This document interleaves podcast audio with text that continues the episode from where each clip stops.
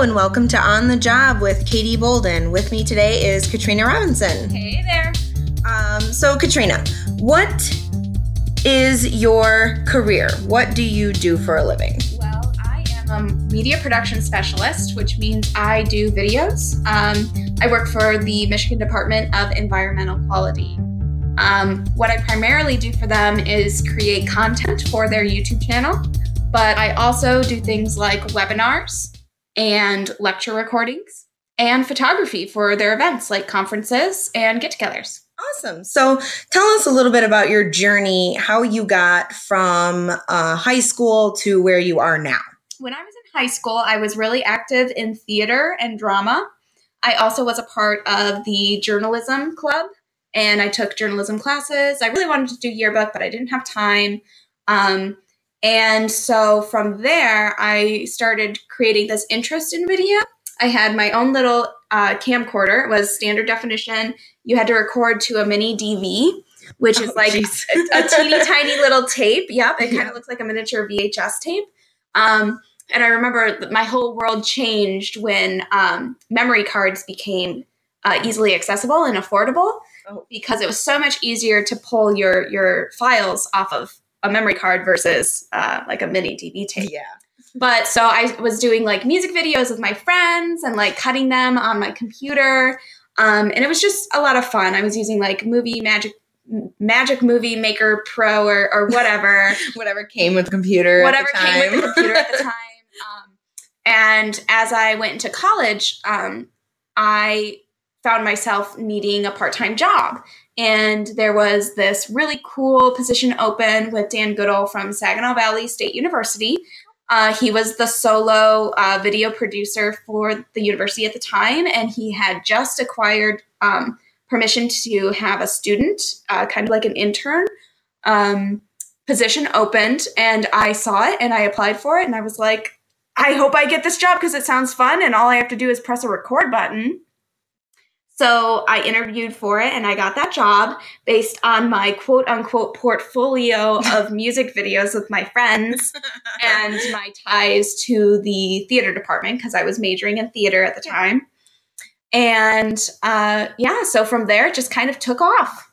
So the audience doesn't know you, obviously, um, but you didn't go to college for that? No, I did not study video production. So, what was your major? What were you going? What was your like? This is gonna be my career when you left high school and you went to college. Like, yeah. So when I was in high school, I I was told my entire life that Katrina, you would make such a good teacher. You would be excellent at being an English teacher because uh, I really enjoyed writing. I was really creative, um, and I had worked as kind of student assistants um, in middle school with people who were struggling.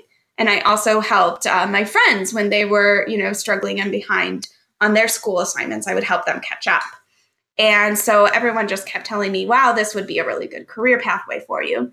But I get to college and I kind of have this realization uh, where, wow, okay, uh, I hate having to analyze literature. And I don't know if I agree that the blue curtains mean that somebody's sad. And um, and there's, I'm not, I'm not beefing on people who are totally into literature and and want to analyze things like that, but it just wasn't for me. Yeah. Um, and then I had a, a, a weird experience with the writing center, and something just kind of clicked, and I knew that I needed to pursue something else. And so I started doing more and more video work with Dan when I was his his student production assistant. Mm-hmm. Um, and I showed more interest in what he was actually doing. And by showing this interest, he gave me more responsibility. So I was no longer just there to press the record button um, in the lecture hall or in the auditorium. He actually gave me assignments. He said, go interview this professor about the way that they teach their class or why don't you show me an animation just come up with anything show it to me and i'll give you some feedback so it just kind of like took off yeah so it kind of like opened a door for you that you didn't even really know was there yeah it was it was amazing yeah so what if if uh you don't mind telling everybody what is your degree because you did graduate from college I did and obviously graduate. not with an english teaching degree I did. so what is your degree Yes. So, uh, my degrees are in theater with a concentration in directing and professional and technical writing with a concentration in environmental rhetoric. so It sounds very prissy. it, yeah basically fancy a little fancier title but that's everybody's career sounds their degree sounds way fancier than what it is that if you shorten it you're like no i, I teach music Yeah, oh, right. bachelors and masters of arts of right. it sounds way fancier but Basically, what environmental rhetoric means is that I can talk to a scientist and I can communicate what that person just said in their science language and I can communicate it back to the public. okay which actually is fantastic for what you do now Yeah, but I wasn't always planning on working for the government. So, what was your? So, let's say you left. This is after you've gone through everything in college. You know, you've said, "Okay, I don't want to be an English teacher." When when you're leaving school, what is your thoughts? What did you do next? I was mostly just hoping that I would get a career somewhere because I, I'm a first generation college student. And so my main goal was not working in a factory and not being um, just kind of an unemployed woman. You know, like there's the stereotype of being the stay at home mother. And that's what my uh, family really had envisioned for me was this idea of uh, being a teacher. And then in the summers, I would care for children and be a good mom and Kind of that old timey, like this is the stereotype the woman is supposed to fit, kind of thing. Yeah, and. I think that's great for some people. And I'm not bashing anyone who decides to be a stay at home mom. I think it's an honorable position. It's just not what I wanted. Yeah. I wanted to express my creativity and kind of find a ladder to climb up. Um, and so at first, I was working um, at Office Max, actually. Uh, at, right after I graduated, I, I couldn't find work right away. And so I was working at the Office Max Impress Center doing um, like printing and learning about different paperweights and um, you know i was just trying to soak in and make the most of what was mostly a glorified sales associate position Yeah. but i try to make it sound a little fancier by saying oh i would do i would do card design or, or whatever it was Which basically, again, fancier title for a not as fancy position job, but exactly. but you learned a lot. I right? did. I learned a lot, and actually, that helped me get my first big kid job. Um, approximately three months later, at the University of Michigan Flint, working in their university outreach department or uh, their PR department, basically. Oh, very yeah. So, um, so then you get to that job. So you're not at that job anymore. I'm not. No. So I started there, and uh, that was a great journey because I learned a lot about working with a public relations team. And that was actually the first place that really built me up to a, and made me feel like what I did was important and that I was really good at what I was doing. Um, that's actually where I got my Emmys from is my work at the University of Michigan Flint. Yes. So you have. So um, Katrina has won several Emmys. Two. Two. Two, yes. Several So, makes it sound several is sound a couple. well as I was going for broke on that one, but yeah. So I mean, granted, almost nobody has an Emmy. You know, you, it's not like a random. It's not like a random person down the street. Ha, it's not just like a you know they're passing them out at like candy. But it's very cool that you do have this. right. Very, it's kind of fancy. You know, you can be like, oh yes, I've, I'm Emmy award winning production. And I pretty much only ever mention it in things like this, or legitimately, I use these as bookends in my library because I'm kind of embarrassed about it. I try not to mention it unless it's like for a job interview or Oh, yeah. curious. Well, I mean, on a resume, it looks go for great. it, right? Yeah. so this, so the reason I made started making this podcast is for um, my career planning class online, Yes. my online college cl- or high school class mostly. Um, so, what advice would you give? You have a kid fresh out of high school and they're going into either college or the career field. What's your advice to somebody who's about to head out into the real world? So I currently work for the Department of Environmental Quality. And in high school, I was interested in environmentalism and doing things that supported the green way of living. So, recycling and planting trees and, you know, all of the simple things that people have high schoolers do for environmental activities. I also had this interest in video, and it was kind of just this hobby, just something that I did. Mm-hmm. Um, and somehow, when I went from high school into college, I was able to slowly integrate those both of those interests into my daily life. And I think that that's kind of the important thing to think about is, you know, what are you interested in now? What do you feel passionate about now? Chances are what you're passionate about in high school, you will remain passionate about those things throughout your life. And if you can be true to yourself and pursue those interests, um, chances are you will be able to find a career that embodies everything like your skills, the things that you're very good at, and the things that you love and, and care about. Um, I'm not saying that it's going to be easy. I'm not saying it's going to fall into your lap. There's a lot of work. Um, a lot of people who know me know that I'm very intrinsically motivated. I, I, I am self motivated. Um, and so what I I really expect or encourage for high schoolers going into college is to just kind of keep your options open and to to kind of reach for a way to bring those those aspects together. I mean, who would have thought that somebody who is kind of interested in, in environmentalism and kind of interested in video would develop all of the skills necessary to become the media production specialist for the Michigan Department of Environmental Quality. It just it was a beautiful thing. Yes, it's kind of like a like a puzzle that very carefully is put together and you're like at the end you're like, "Oh, it's beautiful." It's like a big sigh of relief. yes, you found I remember so Katrina and I have been friends for for uh gosh, 10 probably about almost it's going 10 on 10 years. I was gonna say pretty close. So we Nine met in years. we met in college and I remember the long nights of calming down Katrina because she was very worried that she made the wrong choice, that she was never going to find a career. She was never, that she was, you know, she was leaving this profession and going into the world. And I remember when you worked at Office Max, you were super unsure and upset, and you were just having the worst, like, three months ish of your life. The word is depression. Yes.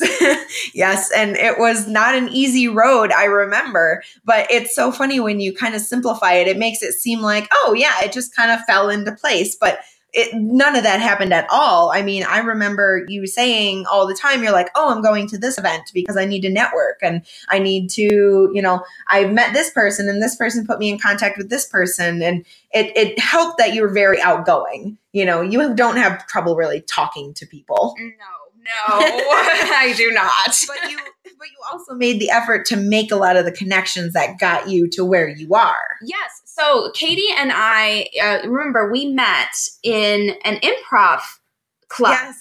and one of the and I swear to God, I live by this, and I, I bring it up to everybody who asks me for advice. Um, I live by the motto of yes and. And what that yes. means is when you are presented with something, an opportunity, you do not just say no or maybe later or another time. You just say yes. You you go. I mean, obviously, if it's a safe situation, well, like if like somebody's yes. like, "Hey, little girl, you want some candy?" Like, not getting the van. No, no. But but like if somebody says, "Hey, do you want to help lug some equipment into this event over here. Uh, if you do, you can get free admission.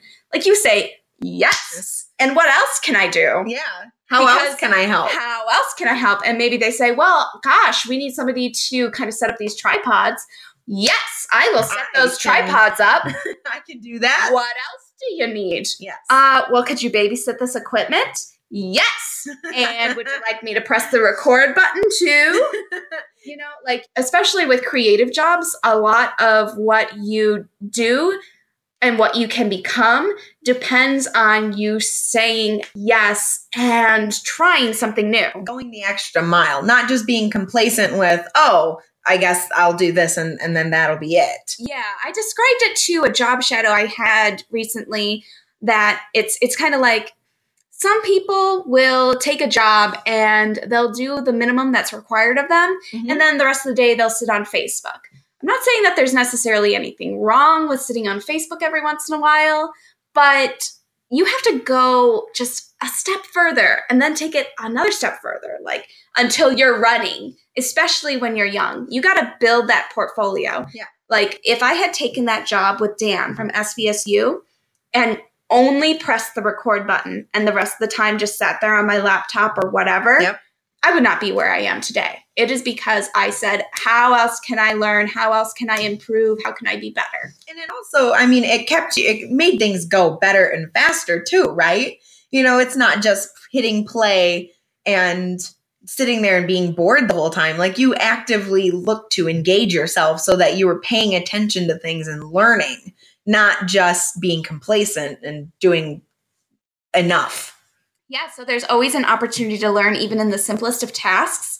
Um, you can always learn how to, uh, specifically in video production, how can I balance the light lighting better? How can I make this color look better on camera? What's in this menu? What's hiding on the functionality of this camera that I don't know about? It's all about just learning new things, trying new things, and not being afraid to make a mistake.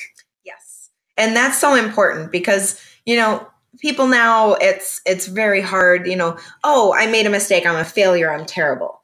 You know, it's this automatic negative we associate with fail, with failure. And that's not necessarily the case. No, no. Let me tell you a story.